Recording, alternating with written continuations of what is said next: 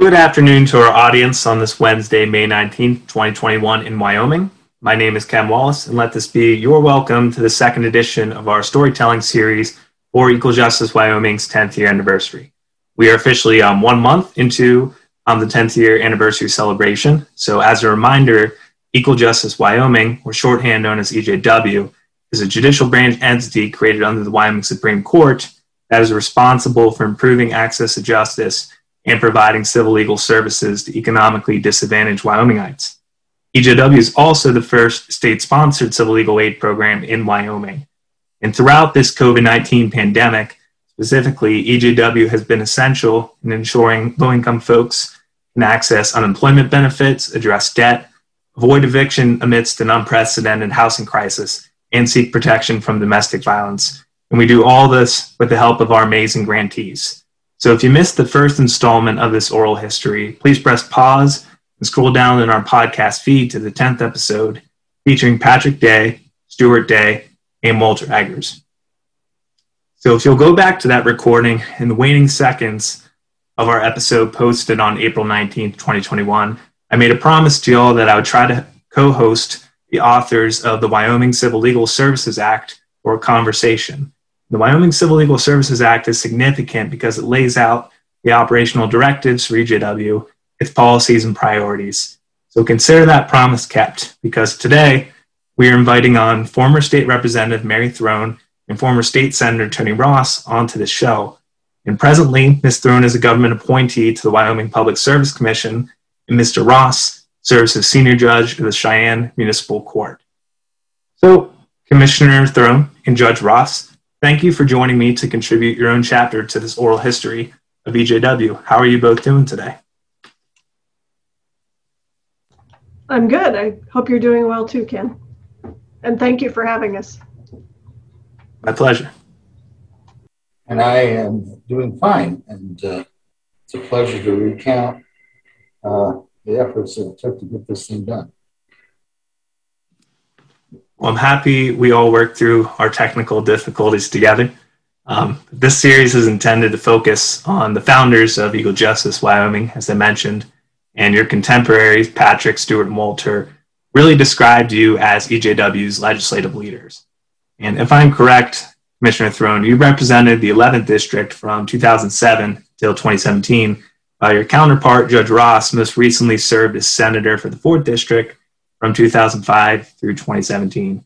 So, first, I want to take it back a little bit in time and learn a bit more about each of you.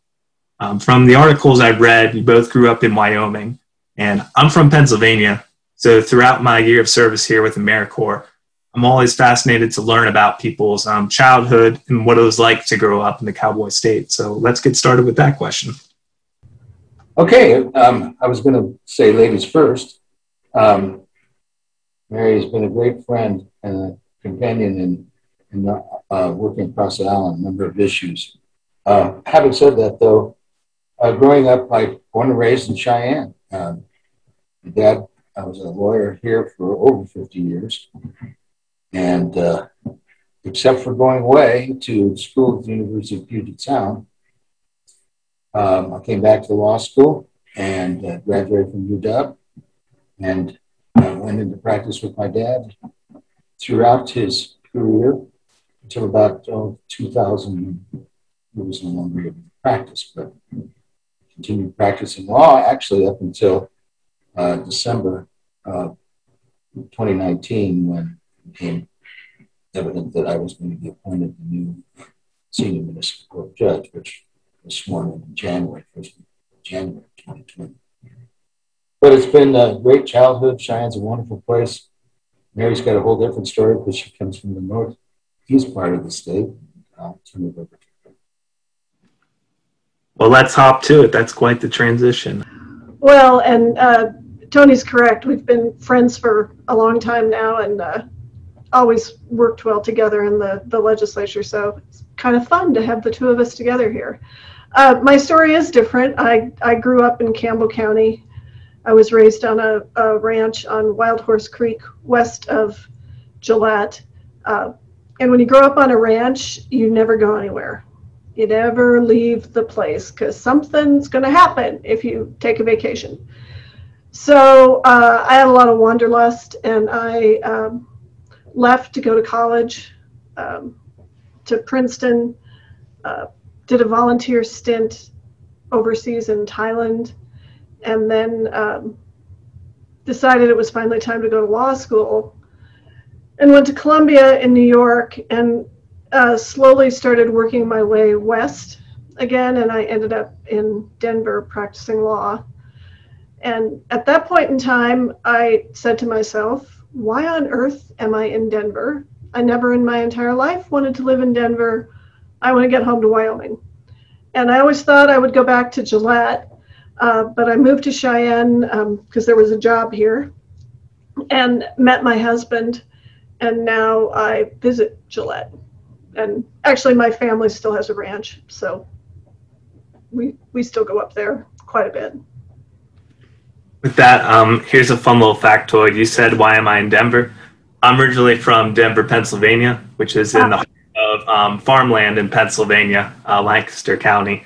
But um, I can relate to that as far as um, the classmates I grew up with, whose families owned and operated dairy farms. It's like you can never leave the farm. That that is a full time um, job and occupation and some of the most hardworking people I know are from there. But um, with you going off um, to Puget Sound, um, Commissioner Throne, you going to Princeton and Columbia University, those journeys that led you outside of Wyoming and um, back to Wyoming, how were all those experiences integral to the person I'm speaking to right now? Well, I I, um, I went to the University of Sound, which of course is in Tacoma, Washington. It's not far from Seattle. Had a wonderful experience there. Probably would have stayed there, uh, but for the fact that I wanted to practice law, and I actually wanted to practice law with my dad. Um, that's the real reason that I came back to Wyoming. But uh, you can never get Wyoming out of your blood. Um, and uh, Seattle was a wonderful place, but uh, took my dad's advice. He says, you know, if you're going to practice law in Wyoming, um, you uh, you need to go to law school in Wyoming because there's so many connections that you make throughout your uh, career that individuals that uh, were in your school class are maybe a year ahead, a year behind. And it's, it's absolutely true. It's absolutely correct. I mean, we're friends all over the state. So that's a pretty cool thing. Um, I'm glad I, I, I followed my dad's advice. And uh, Tony's Judge Ross's uh, father gave him good advice, and I received similar advice about how I should stay in Wyoming if I wanted to come back to Wyoming, uh, but I didn't follow it. Because uh, when I was 25, I thought I wanted to come back to Wyoming, but I wasn't absolutely 100% mm, certain. And you know three years in new york going to law school sounded like a, a lot of fun i wouldn't of course law school's never fun so uh, i had to stay there another year to get the fun part of new york city um, so uh, you know that's what i did and uh, you know, it was challenging when I moved back to Wyoming because I hadn't gone to law school here. And so I had to, even though I grew up here, I had to, re, you know, I had to establish connections. So. I'm about to soon discover how not fun law school can be. Um, I recently got accepted and um, turned in my deposit for Case Western Reserve University in Cleveland. And I'm looking to concentrate in healthcare law there, but as excited I am as I am to be moving to Cleveland and closer to my folks in Pittsburgh, I know it's a lot of hard work ahead. And you're talking about being um, 25 and in those younger 20s. I'm curious to know what were some of the jobs um, that you both took up in the earlier portion of your career. All right. Well, um, after graduating from law school, I started working with my dad my dad had run uh, for office several times here in Laramie County. As a Republican in those days, uh, there was more highly Democratic in Clarendon County. He lost every time. But the rest of the state seemed to be fairly Republican. And he had developed uh, great ties with Al Simpson and others. And um, through him, I was able to um, get appointed as the Senate attorney in 79, 80, and 81. So in those days, the Legislative Service Office was in its infancy. And so they would appoint private lawyers to come in and staff actually the session.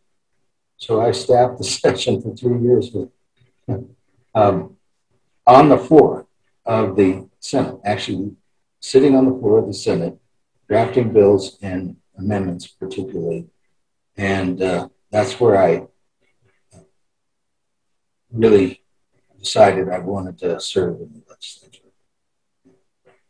So in 1982, I ran for office, the House of Representatives. We had 10 um, seats at the time, but you ran at large throughout the, the uh, county. I ended up uh, number nine by about 100 votes. And uh, there was only one Republican elected that year, and that was um, former Speaker Bill McIlvaine.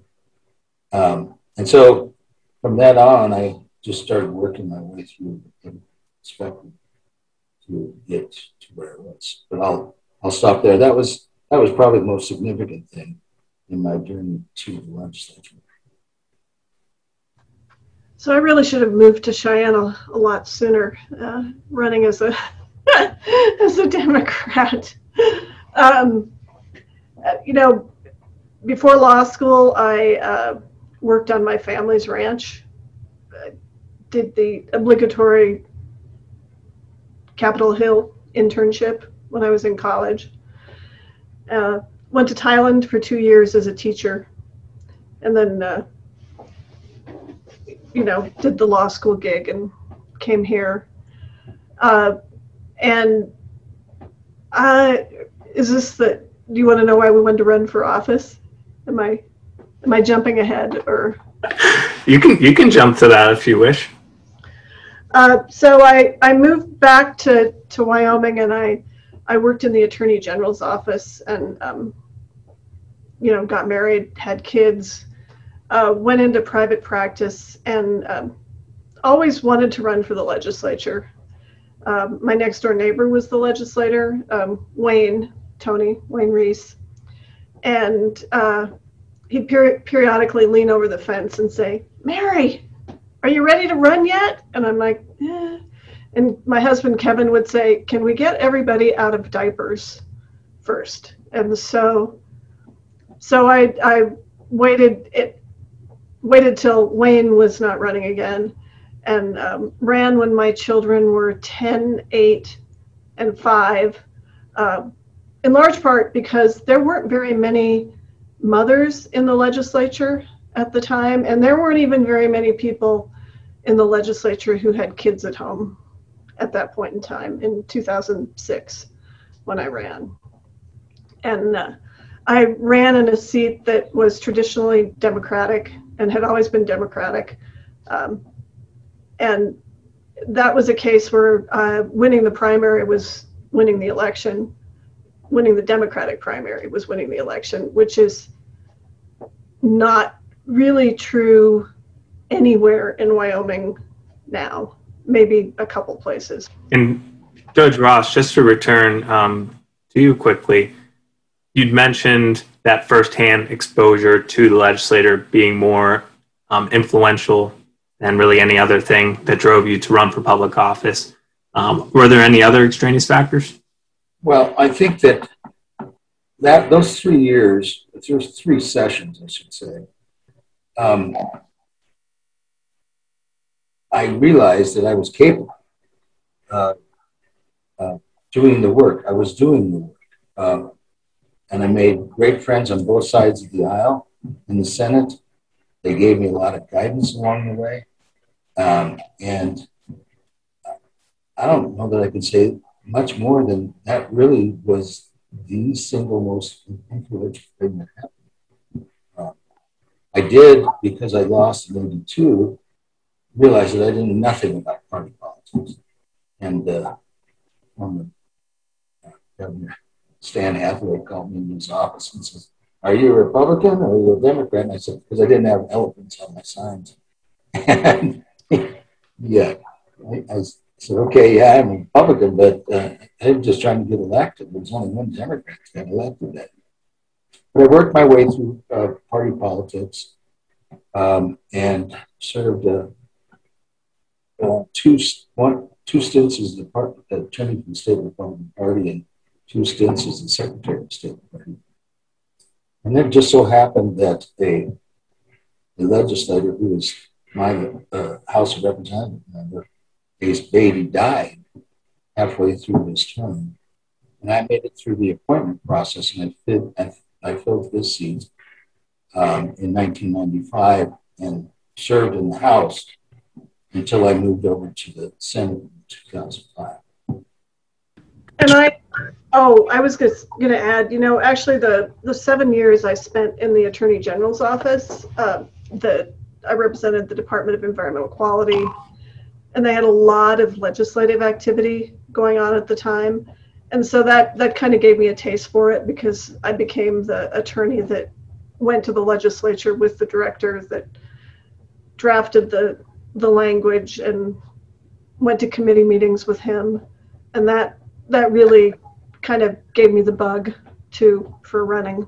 I think i had it before but that confirmed it for me. I love that motto um, your husband had about let's wait till they're out of diapers. Um, I actually now tell people thinking about running who have children that in some ways it's easier when they're younger than when hmm. they're older. If you you know if you can deal with the uh, childcare side of it, because they don't have as much stuff going on. And that all leads us up to a greater discussion on the process of writing the Wyoming Civil Legal Services Act, which was original House Bill 61, Chapter 109, Wyoming Session Laws 2010. So to start us off um, for this portion of our conversation, when was the concept for the bill that would become the Wyoming Civil Legal Services Act brought to you? Well, I think I probably ought to answer that. So um, I was chairman of the Judiciary Committee in the Senate for a number of years, and uh, at the time we were exploring the creation of a access to justice commission, whether or not that should be legislative or not. Ultimately, the decision was made uh, that the Supreme Court could do it by its own order. And in um, December of 2008, the then Chief Justice Voigt entered an order creating the Access to Justice Commission. And listed in that order a number of people that would be on the commission, one of which was a member of the Judiciary Committee for uh, participation. As chairman, I was appointed uh, to the Access to Justice Commission.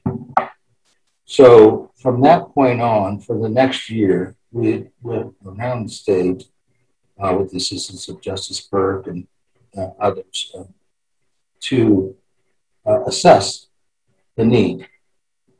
And um, we prepared a, um, a white paper that was published in December of 2009. So that's exactly how it started. I was you never get anything done by yourself. Uh, there was many good minds, and you already spoke to three great minds that were involved in the whole assessment of the situation.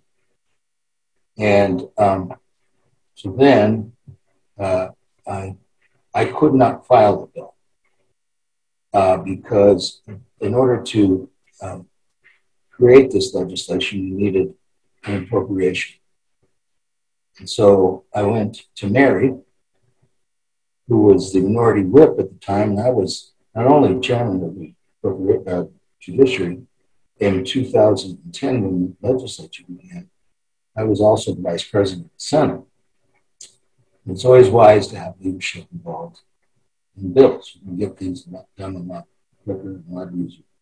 Mary was gracious to be the primary sponsor of the bill. Um, I'll, I'll let Mary um, talk about it further. Well, Tony's absolutely correct. You you never do anything by yourself in the in the legislative process. It's it's all very collaborative. And I I was a late comer uh, to this bill. I wasn't on the Access to Justice Commission. I do seem to recall attending um, some of those public listening sessions and discovering that there was was a great need, and uh, you know was was happy to take the bill on in the House. Is I also remember um, Tony. I think we wanted to introduce it on the House side for strategic reasons. Um, I think they expected um, more difficulty in the Senate at that time, and and so to get it started in the House and get it through the House uh, was was the goal. Um, turned out it didn't have a lot of trouble in either house, uh, which you know was amazing. And uh, you know, I was I was pleased to co- be the prime sponsor. I felt a little guilty, and I continue to feel guilty about it today because I did not do all the background work and the leg work uh, to make it happen. And we had Walter Eggers and Larry uh, Wolf uh, lobbying um, to get the bill through. And so that also made my task a lot easier. Pausing and going back a few seconds in the conversation, you mentioned having the guilt for having your name there as the co-sponsor, which I find funny to a degree because just as important as um, originators of an idea or people who get the ball rolling is advocates who come along in the process and continue to um, champion a cause. What made you believe in the contents of the bill and the creation of, of the, the, program that would become Equal Justice Wyoming?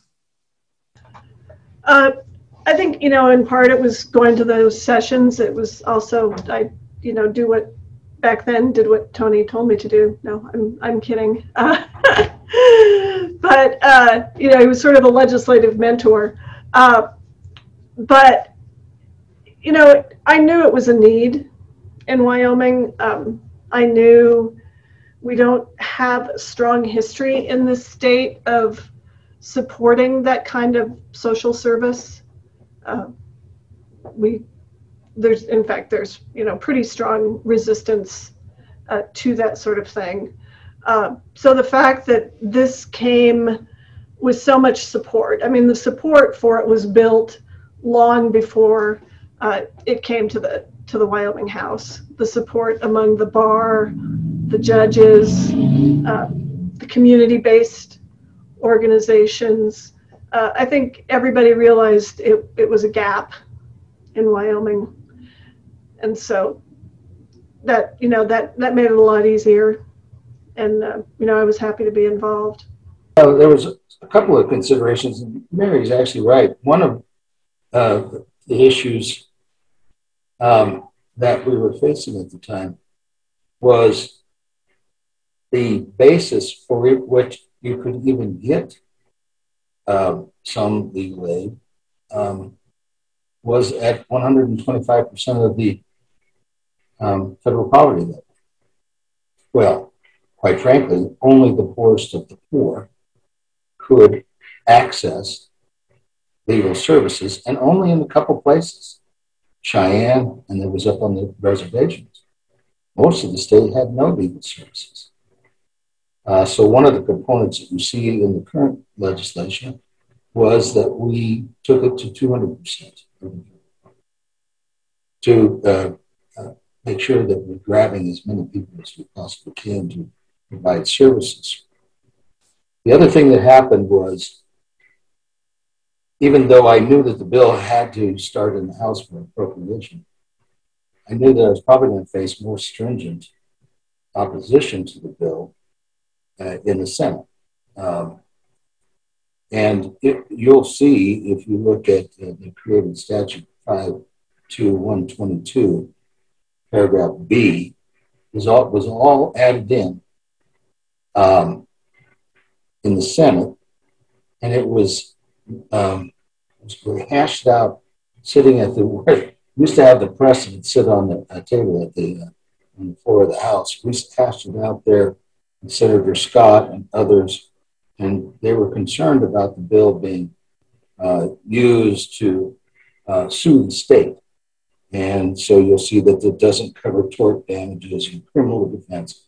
And especially what I remember about the fight in that Senate was this uh, you can't use it as cases against public agencies or public subdivisions, etc. Uh, Roman number three. But so that was kind of the fight that went on. Uh, it, it, it, went to conference committee and was approved. So it's a number of steps to get through. Um, you know, and I looked back at the House amendments, and, and Tony mentioned the 200% of poverty level. I noticed that one of the amendments that failed was sort of a sliding fee scale. You know, this this idea that if you can pay, you should pay something.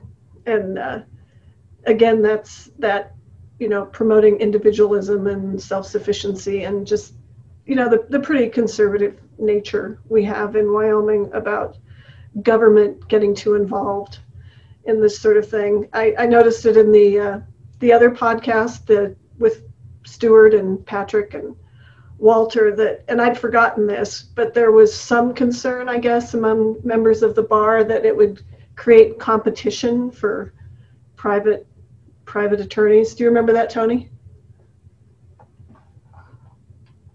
I do remember that there was some pushback from the bar uh, because it would be potentially taking cases away from their own private practice.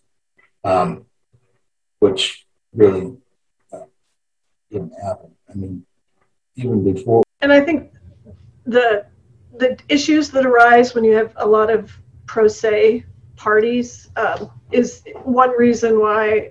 I mean, my memory is you know judges supported it and and clerks uh, because it's so much easier for the system when people are represented by counsel. You know, if you're the attorney on the other side, it's so much better to have the party represented because if they're not represented, then there are all these rules you have to follow and concerns and and then it, it's just a mess. Operating the legal system for a self-represented litigant is no small task, and often there are a lot of barriers in that process. But um, Judge Ross, with what you mentioned of raising um, federal poverty level to 200% versus um, 125%. Looking at services that were previously just in Cheyenne or on the Wind River Reservation and how they've expanded across the state. Um, just looking through those 10 policy objectives that were in the Wyoming Civil Legal Services Act, with providing a full range of services and legal rights, responsibility, legal advice, and information sessions, doing so in a high quality, cost efficient manner, um, taking advantage of a lot of private fundraising and financial efforts. I know um, the Equal Justice Wyoming Foundation has really stepped it up this past year when um, they were in dire straits with um, IOLTA funds and have really grown their public presence to make sure that people know, hey, the money that we're raising here is going towards over, um, I think in 2019, it was 4,000 civil legal cases across our partners like University of Wyoming, uh, Civil and Family Law Clinic, Teton County Access to Justice, Legal Aid of Wyoming, the Wyoming Children's Law Center, just um, and working with those human service agencies, court personnel, um, law school clinics, lay advocates, and getting more meaningful information from clients' legal needs and involving the judiciary and lay people like in reforming the roles to facilitate access to justice. We have a lot to be excited about. And I'm, I'm curious, as far as a decade of reflection, how far along do you think EJW is in achieving um, the goals that were laid out in the Civil Legal Services Act? Well, I think it's a, it's a journey. You can always be better. And uh, um, the criteria that you listen or that you, you uh, set forth was really was uh, part and parcel of that uh, white paper. Looked at page five of that white paper, set it out in different language, but basically those were the, the criteria that we developed that made its way into the bill. The bill really pretty much um, remained intact, other than that what I told you about the paragraph B from that I, Um, so I think that uh, you know the equal justice um, uh, was a, kind of the it's almost like a holding company in a way. I mean, it, it, it shepherds the money to the various entities, and it's kind of a. I mean, it's really done a great job in terms of their website, access to legal forms, uh, access to getting attorneys. And one of the things I think that has grown the most is um, the bar has stepped up huge now for pro bono work. And that is a, was a, one of the major components of um, the success that we're seeing.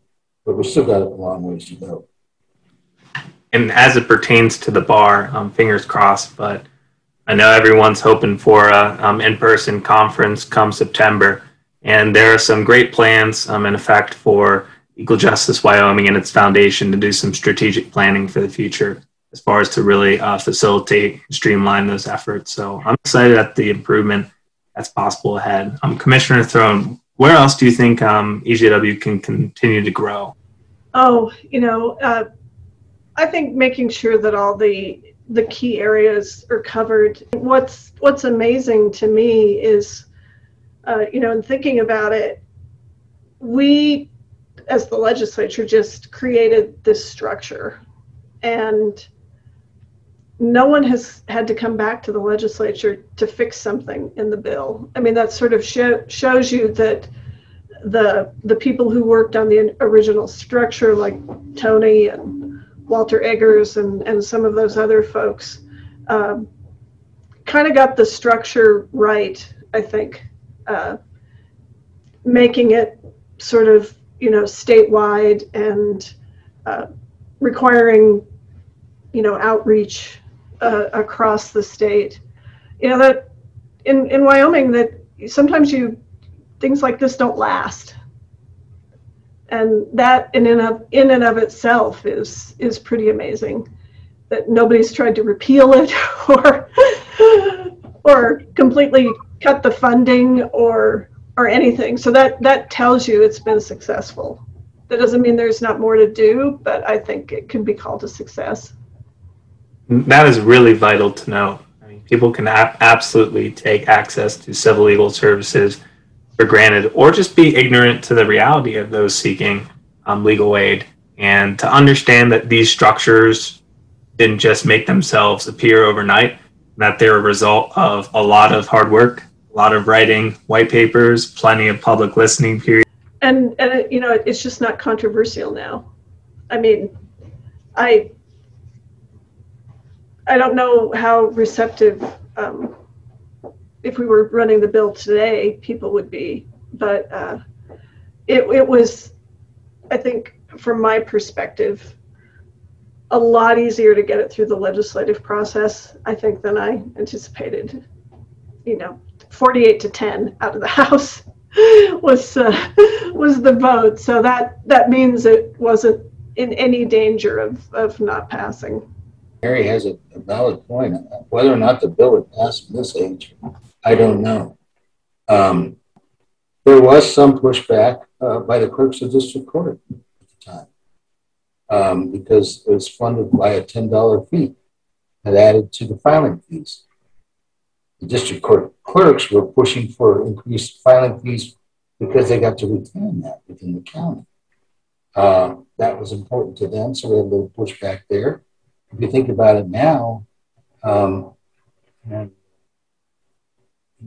I, suspect it would have even more pushback on raising fees. What do you think can be done um, to deal with some of those more negative perceptions towards state funded civil legal services, um, to engage in conversations in a manner that is um, both like educational and enlightening and hopefully gets people um, behind your cause?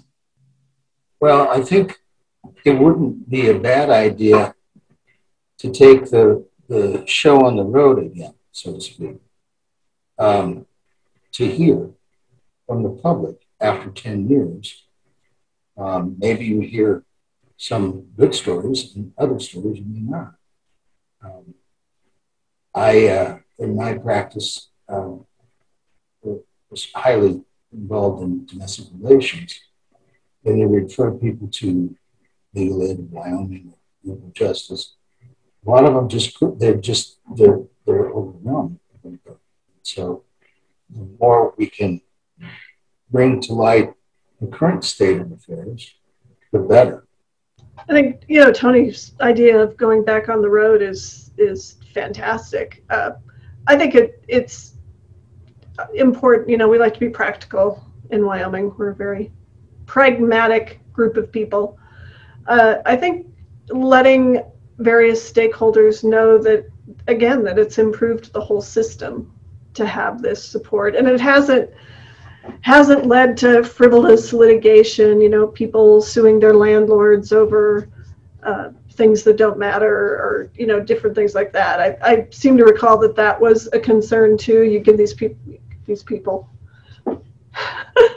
a lawyer and you know it's just to lead to all of these problems and i think again uh, the opposite is true it really makes the whole system fun- function better and as far as taking the show back on the road goes i'm not sure if you two are aware but um, last year um, an AmeriCorps Vista working for Equal Justice Wyoming did a statewide civil legal needs assessment. And it was about a 100 page um, report compiled. I think there's a video on YouTube that I may link in this podcast description. But I found that there was a lot of quantitative data about the number of cases appearing or how many cases were handled by each grantee partner. Not, not a lot of qualitative substance. And I think really latching on to that qualitative substance and telling stories about the clients um, that we meet and help while preserving their privacy as necessary is really integral.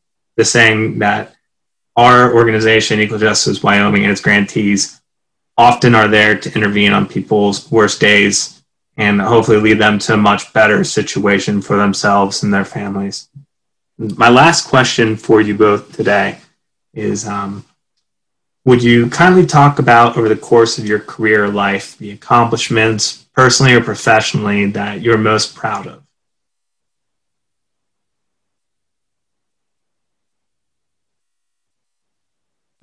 I'm making Tony go first. You've noticed this, right?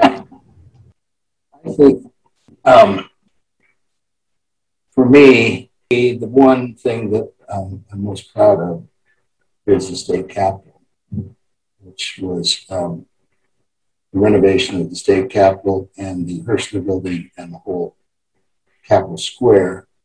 Uh, that was uh, my bill as president of the Senate as the primary sponsor. But like I said before, there were so many people that had hands into that. Mary was on the oversight committee, all Democrat, uh, Republican legislators were on the oversight group. Um, it was an all hands on deck to get it done. Ultimately, see the Capitol Herschler building now, and that whole uh, thing come to fruition.